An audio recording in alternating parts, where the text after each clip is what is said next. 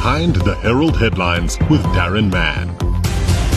Behind the Herald headlines today, taking a story which is attracting a lot of attention online, and that is the Bay's private hospitals making patients wait for what they believe is an inordinately long time before they're seen by medical professionals. The story was covered by Herald reporter Zamandulo Malonde. Zama joins us on the show today. Thanks for your time. How are you? I'm good, thanks, Darren. How are you? We're doing very well. It's an interesting story, and uh, it's certainly one which impacts on just about every household that needs medical help in the city. It most definitely does. So basically, the problems are, and you've outlined a few specific cases in your story. Basically, the story is that folk are going along to casualty departments. Two are mentioned the Netcare Greenacres and the Life St. George's, where they feel they're having to wait way too long. Some patients even recount stories of having to wait up to six or seven hours before they're seen. Now, I will accept they possibly aren't really, really urgent cases and there are some bigger emergencies ahead of them, but that's a very long time to wait. And as they point out, they pay exorbitant fees to medical aids and they're not getting the service that they're happy with. Would that outline it? Yes, it basically does sum it up, Darren. And um, I think that um, there is an understanding from the patients that I spoke to. They do have an understanding of the system that um, uh, Nelson Mandela Bay emergency units and hospitals use, uh, but they still are um, expressing that they are unhappy with the way that the system is working. Because if you if you look in the story, you'll see that um, some of the hospital spokespeople have outlined how they what what system they follow and how they go about identifying which um, case is more urgent than the other. But um, patients do do still feel that the fact that I'm going to an emergency unit at 1 a.m. means that I need to be seen by a doctor, and so I shouldn't have to wait this long to be seen by a doctor. Staff shortages, one of the reasons that have been put forward, yes? Yes, it is. Um, there is um, an issue with staff shortages, especially since um, the height of the COVID 19 pandemic.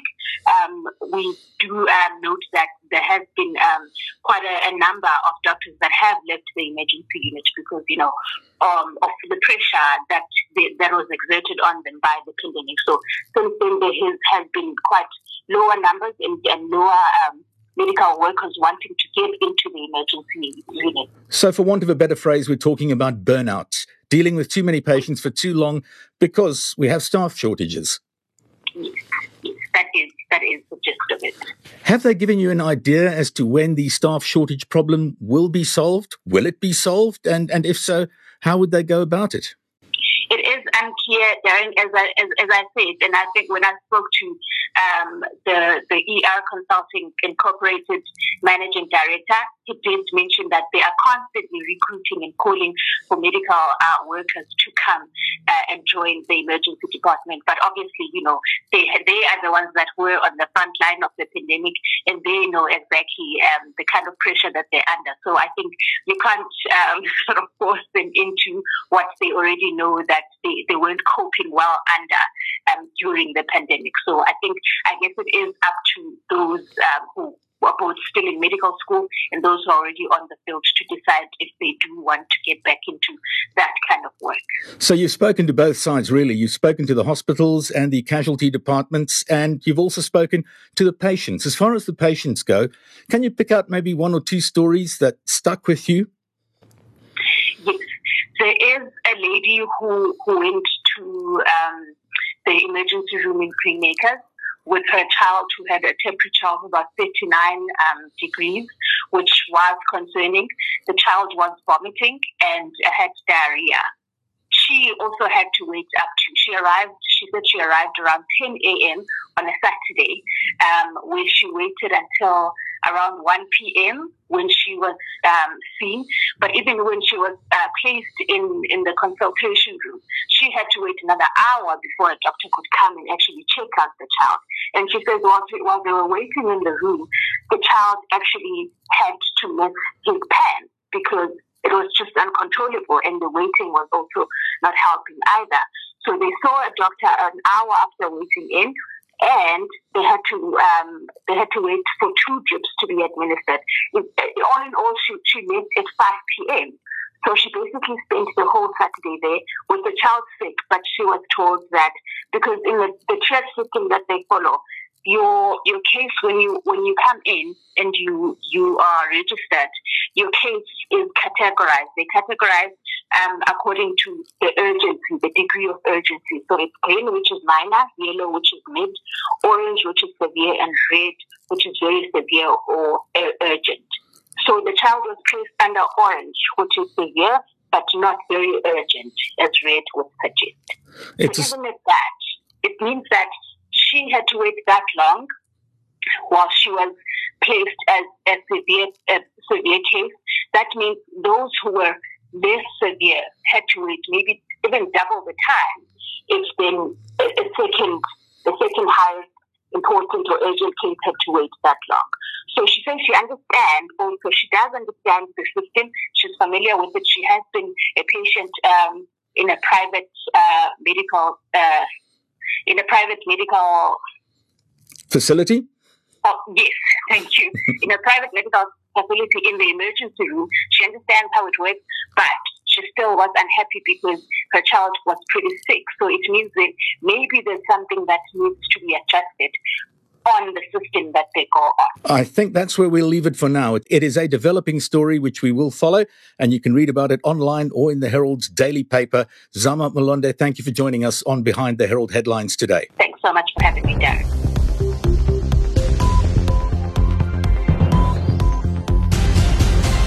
Behind the Herald headlines today, taking a look at a story which is making waves online. A number of patients in the Nelson Mandela Bay area complaining about inordinately long waiting periods and waiting times at Netcare Greenacres and Life St. George's hospitals, respectively.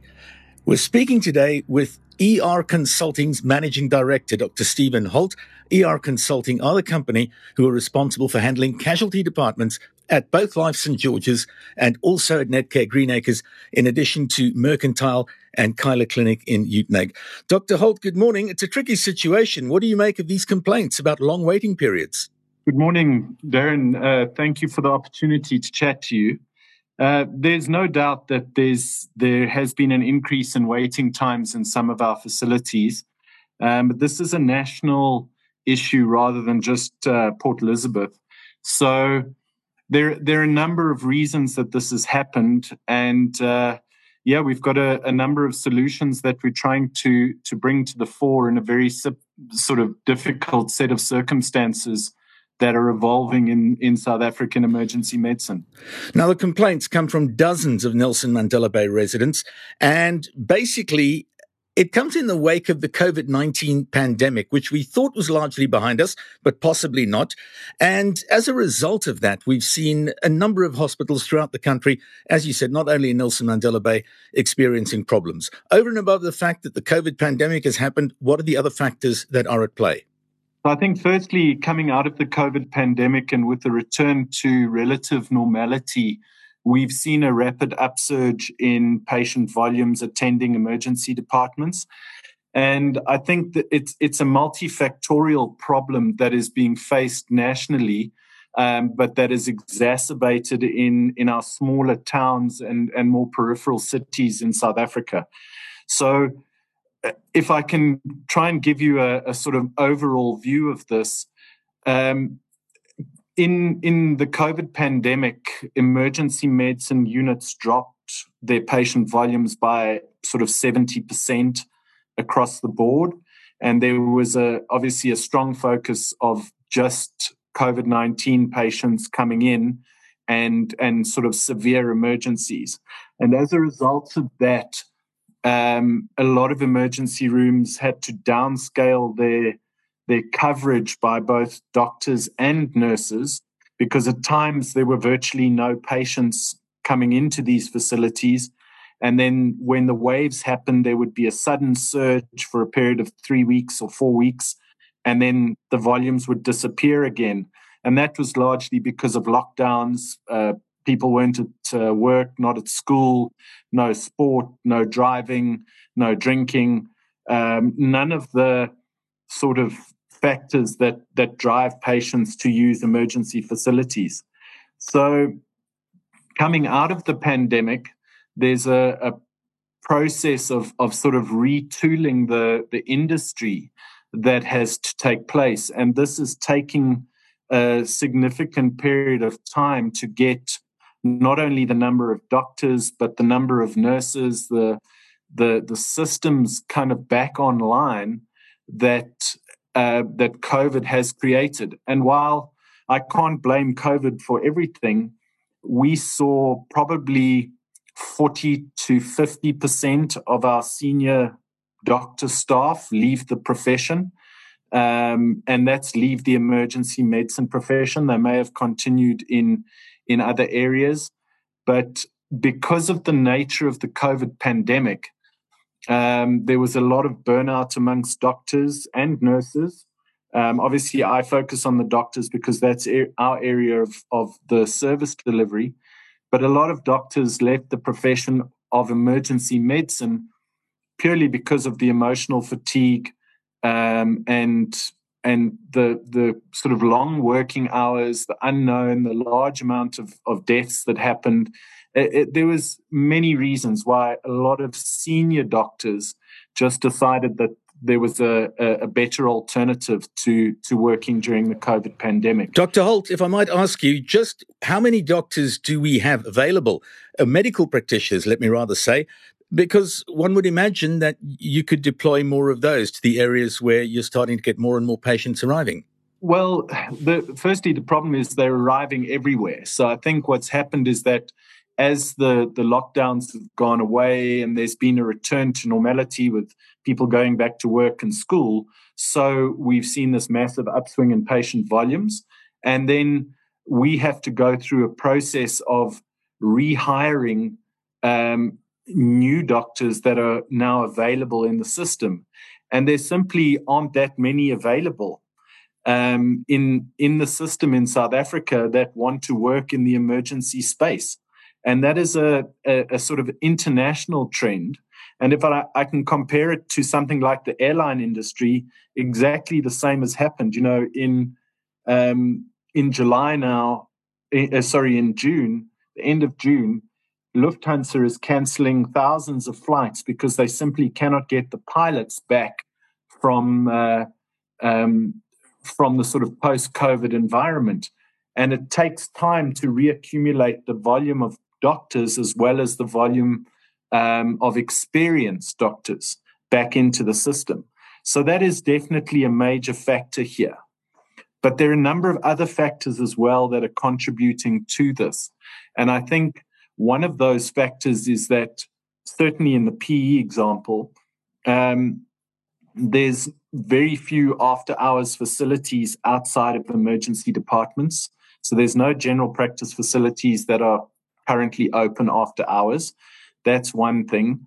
Um, as many um, doctors, GPs uh, in the in the town um, have also a lot of doctors have have emigrated. A lot of doctors have moved to the bigger cities to try and um, to pick back up uh, patient bases because they lost all of that during the COVID pandemic.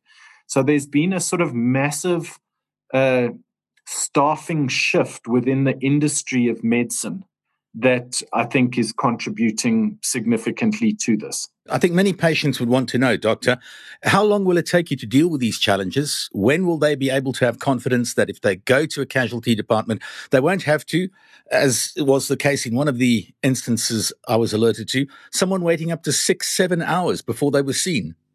Yeah, so remember, emergency departments are staffed um, by by doctors, nurses, clinical associates, um, which is um, a, a, an additional sort of um, doctor assistant type of of um, professional. Um, so the idea is we are trying to employ doctors as quickly as we possibly can. But you can't just employ any doctor to work in an emergency unit. You've got to have doctors that ideally have experience or at least have additional training to work in that environment. And getting uh, that kind of volume of doctors back into PE takes a takes a bit of time. Um, we are certainly um, recruiting as as fast as we possibly can. uh, to give you a definite time frame, it's it's very difficult. But we will will certainly have more doctors starting with us again now in in July. Um, but I, th- I think it's it, we need to take the focus just off the doctors for a moment, if I may. Um, emergency units are designed first and foremost to see emergency cases. And what we found is coming out of the COVID pandemic, there's been a significant upswing in the number of, of relatively minor cases that are attending emergency units. And this tends to be clustered around certain times, either early in the mornings or early evening. And this results in this sort of clogging of the system, especially if you happen to get a very sick patient or two arriving at the same time. There's a limited number of beds in these facilities, sort of between 10 and 14 beds um, that is available. And as a result of that, if you've got sick patients that are in beds that you cannot move into the hospital because there's beds not available, or you are waiting for x rays or CT scans or blood tests with these sick patients, you run out of space to see patients within the emergency facility. And that ends or results in particularly the minor cases having to wait long periods of time. I think you'll find that it's the true exception, though, that they're waiting anywhere near six hours. And uh, I think we'll find that certainly by our statistics, most patients, the minor cases, are waiting between one and possibly two hours, um, particularly at busy times. But that's not all the time. We, we're seeing a, a clustered sort of block that happens early hour, early morning, sort of the 7 a.m. to 10 a.m., and then again from sort of 4:35 in the evening through till about 9 or 10 those are the those are the busy times. Are those busy times extended across all the hospitals that ER consulting is assisting with casualty? Absolutely. So there's a, a there's some very um, clear or very pretty graphs that I could demonstrate that the busy times are definitely clustered around early mornings and early evenings. Um, and for that reason, what we as a group are doing is we're going to be opening an after hours general practice facility um, through one of our affiliate practices to, to cater for the minor cases that are coming through and, and clogging up the system. And, and, and obviously, we will always help everyone as best we can. But I think it's more appropriate for the minor cases to be seen outside of the emergency facility, and it costs less as well. So, you know, patients are paying a premium in, emergency units because of the additional facilities and the additional, you know, training that doctors go through, the additional costs of running a 24 hour facility. All of those things factor into the cost that the patient is paying in an emergency unit. On the subject of cost, Doctor, much of the frustration is uh, expressed by folk who've forked out exorbitant amounts of money on medical aids so that they would have efficient and reliable private healthcare. But when they need it, it seems as if it's not necessarily proving to be a big advantage or assisting them. Yeah. So, look, I, I empathize with that. We all spend a huge amount of money on medical aids, and and that is to to ensure that we have services available from from the private healthcare sector. Now, firstly, just to clarify, our our rates are medical aid rates. We don't charge over and above medical aid rates. Um, the difficulty that most people don't understand is that every medical aid charges at a slightly different rate, either more or less. Some include some procedures, some others don't. Um, so we charge at a at a medical aid rate that's linked to the um, discovery medical aid rate, and that is what we charge all our patients. Um, so there there shouldn't be a, a, there, there's certainly no over servicing from a from a financial perspective. Um, I think um, the, the, and the same applies to the hospitals. You know, they these are these are medical aid rated practices. They're not charging exorbitant private fees, but because um, medical aids pay different fees for emergency units and different fees for general practice visits, there's probably about a, a 30% difference between GP fees being lower and emergency fees. And then remember, when you attend an emergency unit, you also have the hospital fees, the specialist fees, the lab fees, the x ray fees, all of that. And that's why these emergency fees end up being quite a lot higher than they would in a general practice environment. Yeah, I think we're going to leave it there, Doctor. We really appreciate you joining us today.